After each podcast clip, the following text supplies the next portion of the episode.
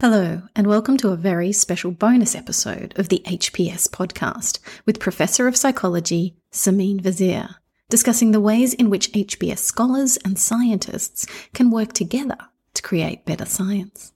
We are releasing this episode now to coincide with a campaign put together by Simine and others to support the legal defence of Data Colada, a group of professors who have worked hard to identify concerns about the integrity of published research. Members of Data Colada are being sued by Francesca Gino, a Harvard Business School professor, after they published blog posts raising concerns about the data integrity of four papers on which Gino was a co author. These blog posts were published only after Harvard Business School had completed their own investigation and Gino had been placed on administrative leave. Simine is one of the key organisers of the GoFundMe campaign to support the legal costs of Data Colada. As the group says, defending science requires defending legitimate scientific criticism against legal bullying. In this podcast episode, my co host Indigo Keel talks with Simine about her connection to history and philosophy of science, about issues that have arisen out of the replication crisis, and about cases of alleged scientific misconduct, including the Francesca Gino case, highlighting the challenges faced by scholars today who attempt to improve the quality, reliability, and objectivity of science. Hi, all. From the team here at the HPS podcast, we welcome you to another episode. I'm your host, Indigo Keel, and my co producer is Samara Greenwood. Today, we welcome Simine Vazire to the podcast. It's a bit of a special episode, as Simine is not officially an HPS scholar, but her work in psychology revolves around principles commonly discussed in the philosophy of science. What is the state of psychology and social sciences today? How can we, both in HPS and in the sciences, work together to create a better science?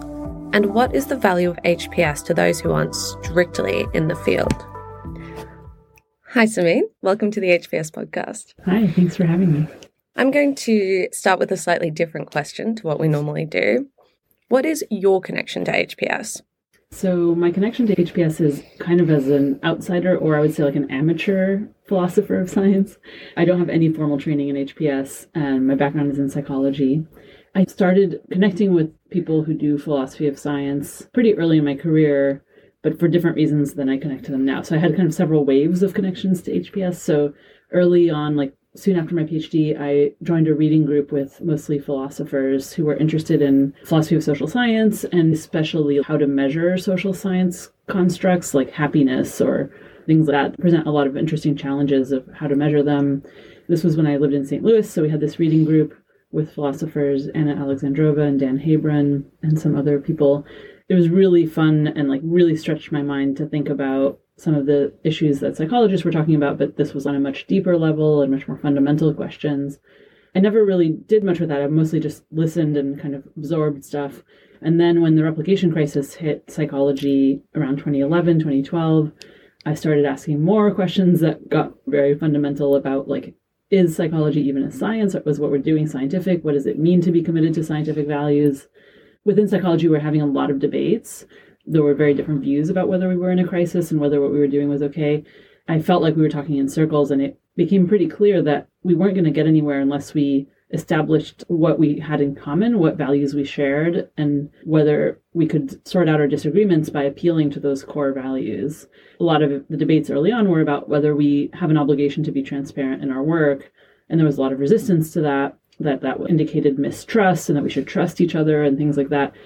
And I found a lot of answers or uh, support in philosophy of science and in HPS scholarship about what it means to have scientific values and to enact those values and so on. For me, it helped a lot with like communicating within my field about what we owe to the public, what we owe to society if we want to be called a science, if we want to be scientific. So I started kind of leaning heavily on history and philosophy of science to get through those debates and discussions, which my field is still, I think, grappling with a lot.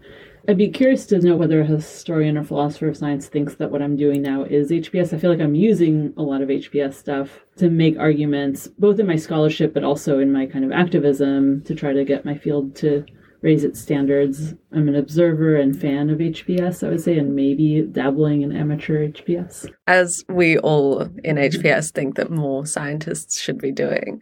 So, what do you see as the value of HPS? My experience, a lot of people in my field, at least, I don't know if I should say social scientists or psychology researchers or but a lot of us, and I suspect it's not specific just to us, but we don't really think about what it is we're signing up for when we sign up to be researchers or scientists. It's kind of shocking, actually, like when we think about it. So I taught undergraduate research methods for many, many years to psychology students. And actually, it was a required class for many other majors besides psychology, too.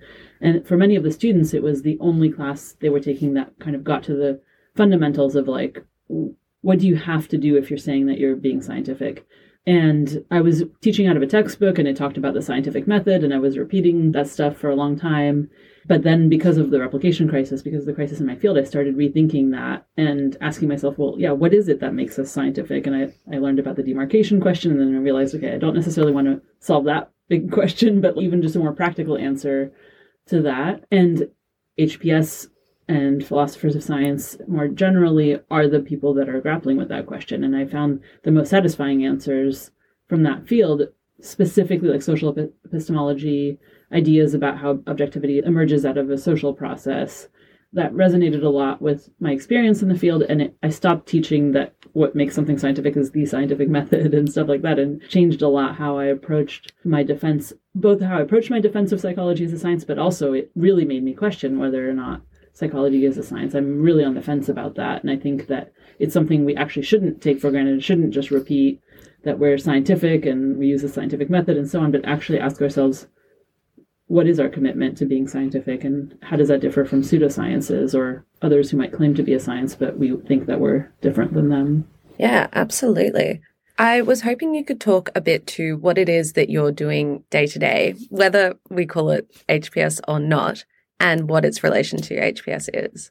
So, my day to day life is pretty weird for a social scientist, I would say, because I have started spending most of my time on these issues of like improving my field and trying to like get back to fundamental values and rethink things, question everything almost in our research practices, our publication practices, all of that from the basics, like starting with the basics of what are our core values and then how would we build a system if we really were trying to increase our scientificness. I don't know. so I do research on that. So together with my colleagues in my lab, we do research on things like what are the common research practices in the field and do those match our stated values what we tell society is the value of our field and how we prioritize things so for example just to take a, a very concrete project beth clarke who's a phd student here in psychology she did a project looking at what limitations authors report in their psychology empirical papers.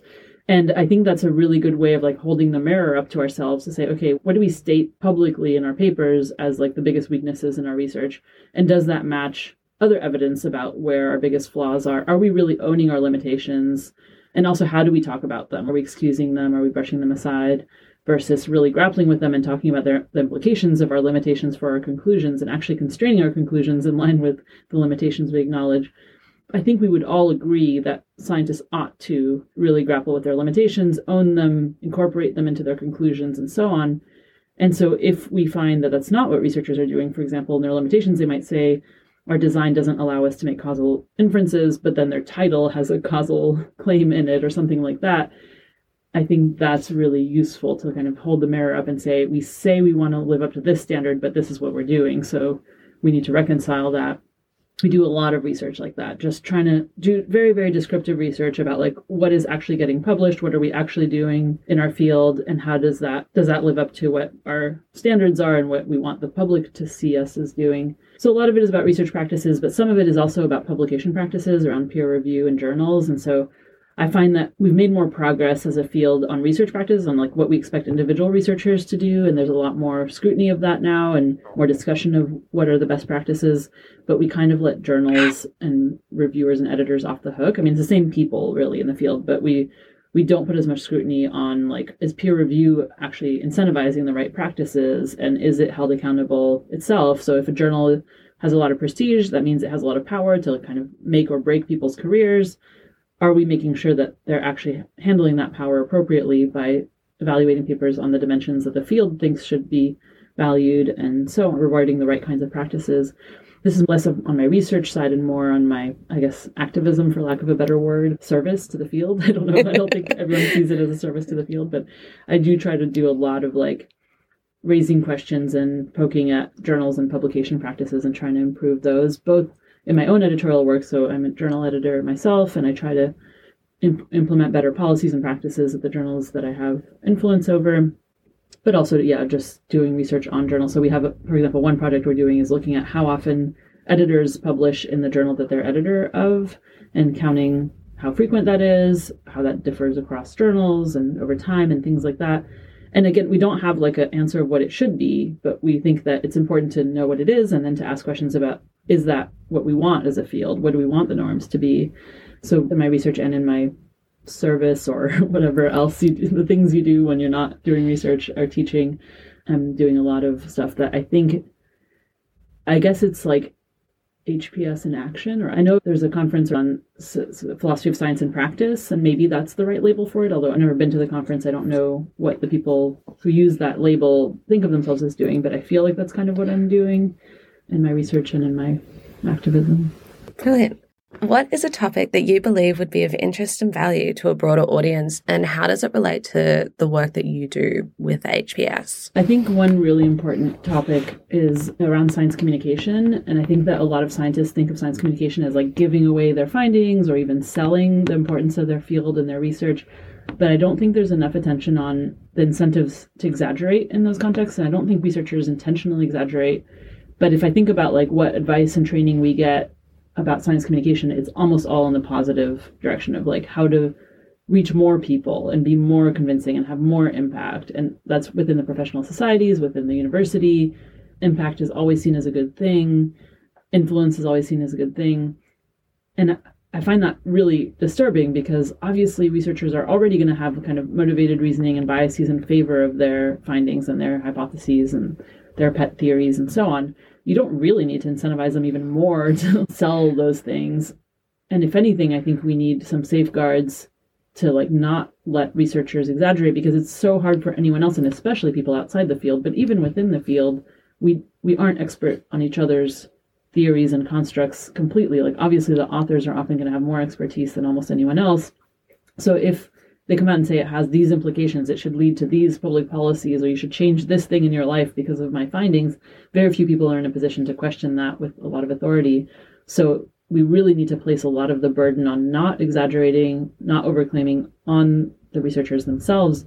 And right now, I think most researchers are getting the opposite message that, like, they should be making as big of a deal as possible about their findings they're going to get promoted more if they do that. They're going to get more grants. In, in popular topics like psychology, they have opportunities for TED Talks and book deals and speaking gigs and things like that that can bring in a lot of money as well as fame and so on.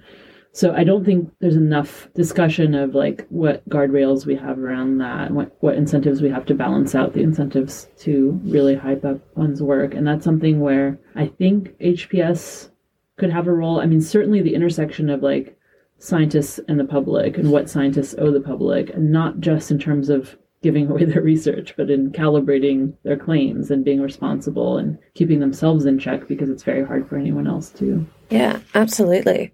And I was wondering how this relates back to the field of HPS. Why is the work that you do on trying to change or adjust the way that science works in practice important to those who work in HPS? Yeah, that's maybe a question for people in HPS to answer. I I see just so much how we need really good scholarship on core values and like ethical responsibilities of scientists. And we couldn't just count on scientists to feel a responsibility to do those things. We need like actual incentives and guardrails and checks and balances. And i see hps as one of the disciplines that's core to like making that case that trust in science the value of science really depends on keeping it calibrated keeping it honest and that's not going to happen naturally just because scientists are noble. So what are the social processes that are going to keep that balance? I think that's a problem that scientists aren't going to solve. First of all they don't have the incentives to solve it but they also don't have the expertise. And so i think it really needs to be a collaboration with scholars of science who can see the bigger picture who can see the systemic issues and who are a little bit outside of it to be able to help us come up with systemic solutions to these challenges identify when things are going off the rails, etc. It's interesting, like talking to some scholars of science, HPS, and other similar disciplines. Sometimes I get the reaction that, like, that's not our job. Like, we don't fix disciplines. but I think that's underselling the value of their work. Like, even if HPS scholars see themselves as working on more basic issues, not applied issues like identifying scientific communities that have gone wrong and helping them fix themselves, their work does have very clear relevance for that and there's such a gap. There's just no solutions within science, I think, for that kind of thing. It has to come from these disciplines that study science a bit from the outside. So I I hope that HPS people see a connection and see the value of their even their very kind of basic abstract intellectual work has these really practical implications for fields that are struggling. And I think I think every field should struggle with this question. Some aren't reflecting enough to know that they should struggle with this question, but this question of like are we doing enough to stay calibrated, to stay scientific, to not let other incentives kind of drag us, pull us more towards hype and exaggeration? In talking about the crisis of replication in psychology and the ways in which you are working to remedy this, how would that be of value to a broader audience, to people in the everyday? I suspect that a lot of people in their everyday life see a lot of headlines about psychology or other social sciences, especially that they're kind of skeptical about. Like, I think that it's not that hard to laugh a little bit at, at some of the psychology headlines. And in the US, there's this comedian, Paula Poundstone, who often makes social science headlines the butt of her jokes. I used to listen to her on NPR's show, Wait, Wait, Don't Tell Me. And I think she speaks for a lot of people, kind of rolling her eyes at some of the headlines that come out. And I mean, it's not just psychology. Obviously, like nutrition science is often the butt of jokes because, like, one week something's good for you and the next week it's bad for you, or things like that. And so I think the question of, yeah, should we trust these people? Are they policing themselves? Are they keeping themselves honest? Are they committed to actually getting things right? I think the question of how does an outsider, whether it's just a member of the public who's interested or someone who actually needs this research, like someone working for a nonprofit who needs to know how to change people's behavior or things like that, how can they evaluate whether a scientific community deserves their trust? And I think it's going to be very hard for an outsider to evaluate individual findings. Maybe that's not an attainable goal, but I think it's possible for outsiders to evaluate scientific communities and be able to judge their culture and their values and their priorities, try to look for really concrete signs that they are prioritizing getting it right rather than just being popular or something like that.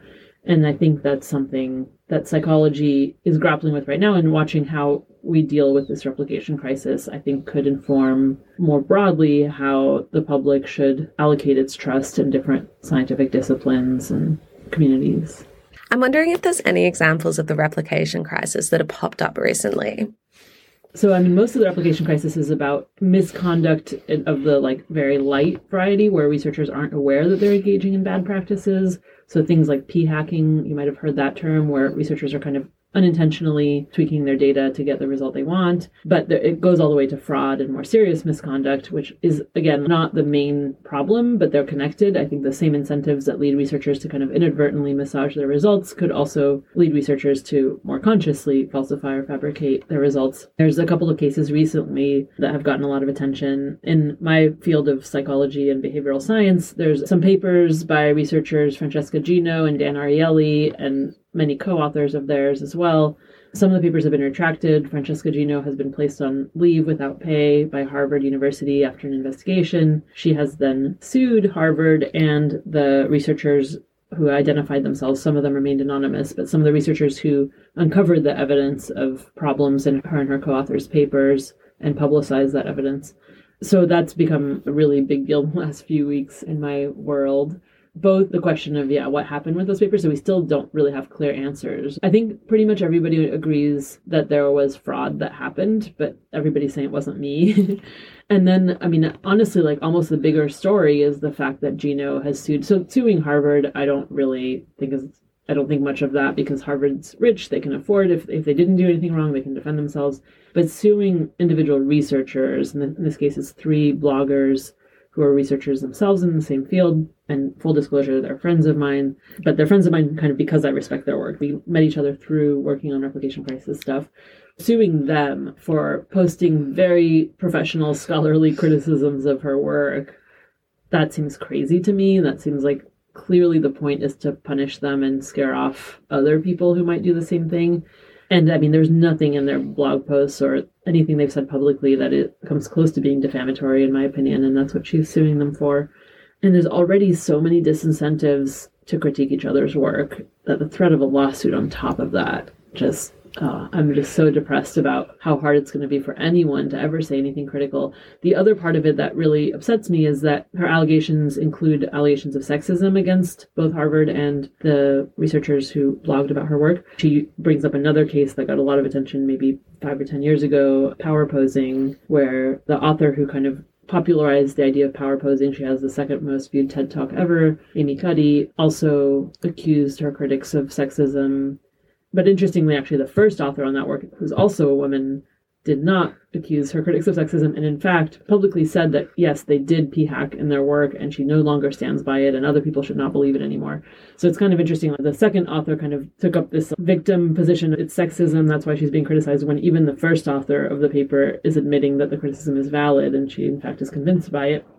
But what really upsets me about using sexism as a defense is that obviously there is a lot of sexism and there's sexism in science and there's sexism in scientific criticism even but i don't believe that the instances that, that they're pointing to these blogs by these researchers are examples of sexism. I don't think there's sexism motivating them. I don't think there's any evidence that there is.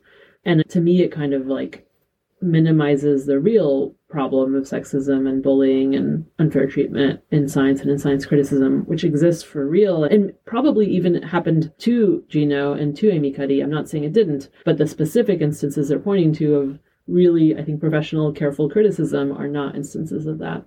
And I think blurring that line does a disservice to women and to victims of sexism, and it does a disservice to criticism in science it's going to be very hard for us as a field to be taken seriously if even like extremely careful, calibrated criticism is painted as inappropriate or crossing a line. The other thing it might do is that it might lead to people being more hesitant to critique women's work. And then women's scholars have a harder time earning the same credibility as men scholars because everyone understands that we're being handled with kid gloves or something like that. I mean, I don't think it's at that point, but I worry that that's one of the kind of downstream effects of painting completely appropriate, careful criticism as biased or, or inappropriate. How would you say that HPS and psychology can help each other moving forward? One thing I want to make sure I say is that I really, really want to encourage students, especially, but really anyone who's interested in kind of building this bridge between HPS and science, especially psychology, because that's my field, I think that people who have training in both are rare and extremely valuable. And, you know, some of the, the people I've learned the most from are people who've had some exposure to both fields, HPS and then my home discipline. That probably goes for any any other discipline that someone wants to kind of specialize in, in both. I think those people bring a really unique perspective and, and toolkit to the work. And so if anyone out there is thinking of maybe having a foot in both worlds, I think that's a really valuable career path. I think so too, but I might be biased. Thank you so much for coming on the HPS podcast, Simine. Thanks for having me. Thank you for listening to the first season of the HPS podcast, where we discuss all things history, philosophy, and social studies of science. We want to thank the School of Historical and Philosophical Studies at the University of Melbourne for their support. To learn more, check out our website at hpsunimelb.org. There, you can also find links to our blog, our social media, as well as show notes for today's topic. I'm Indigo Keel, and my co producer is Samara Greenwood. We look forward to having you back again next time.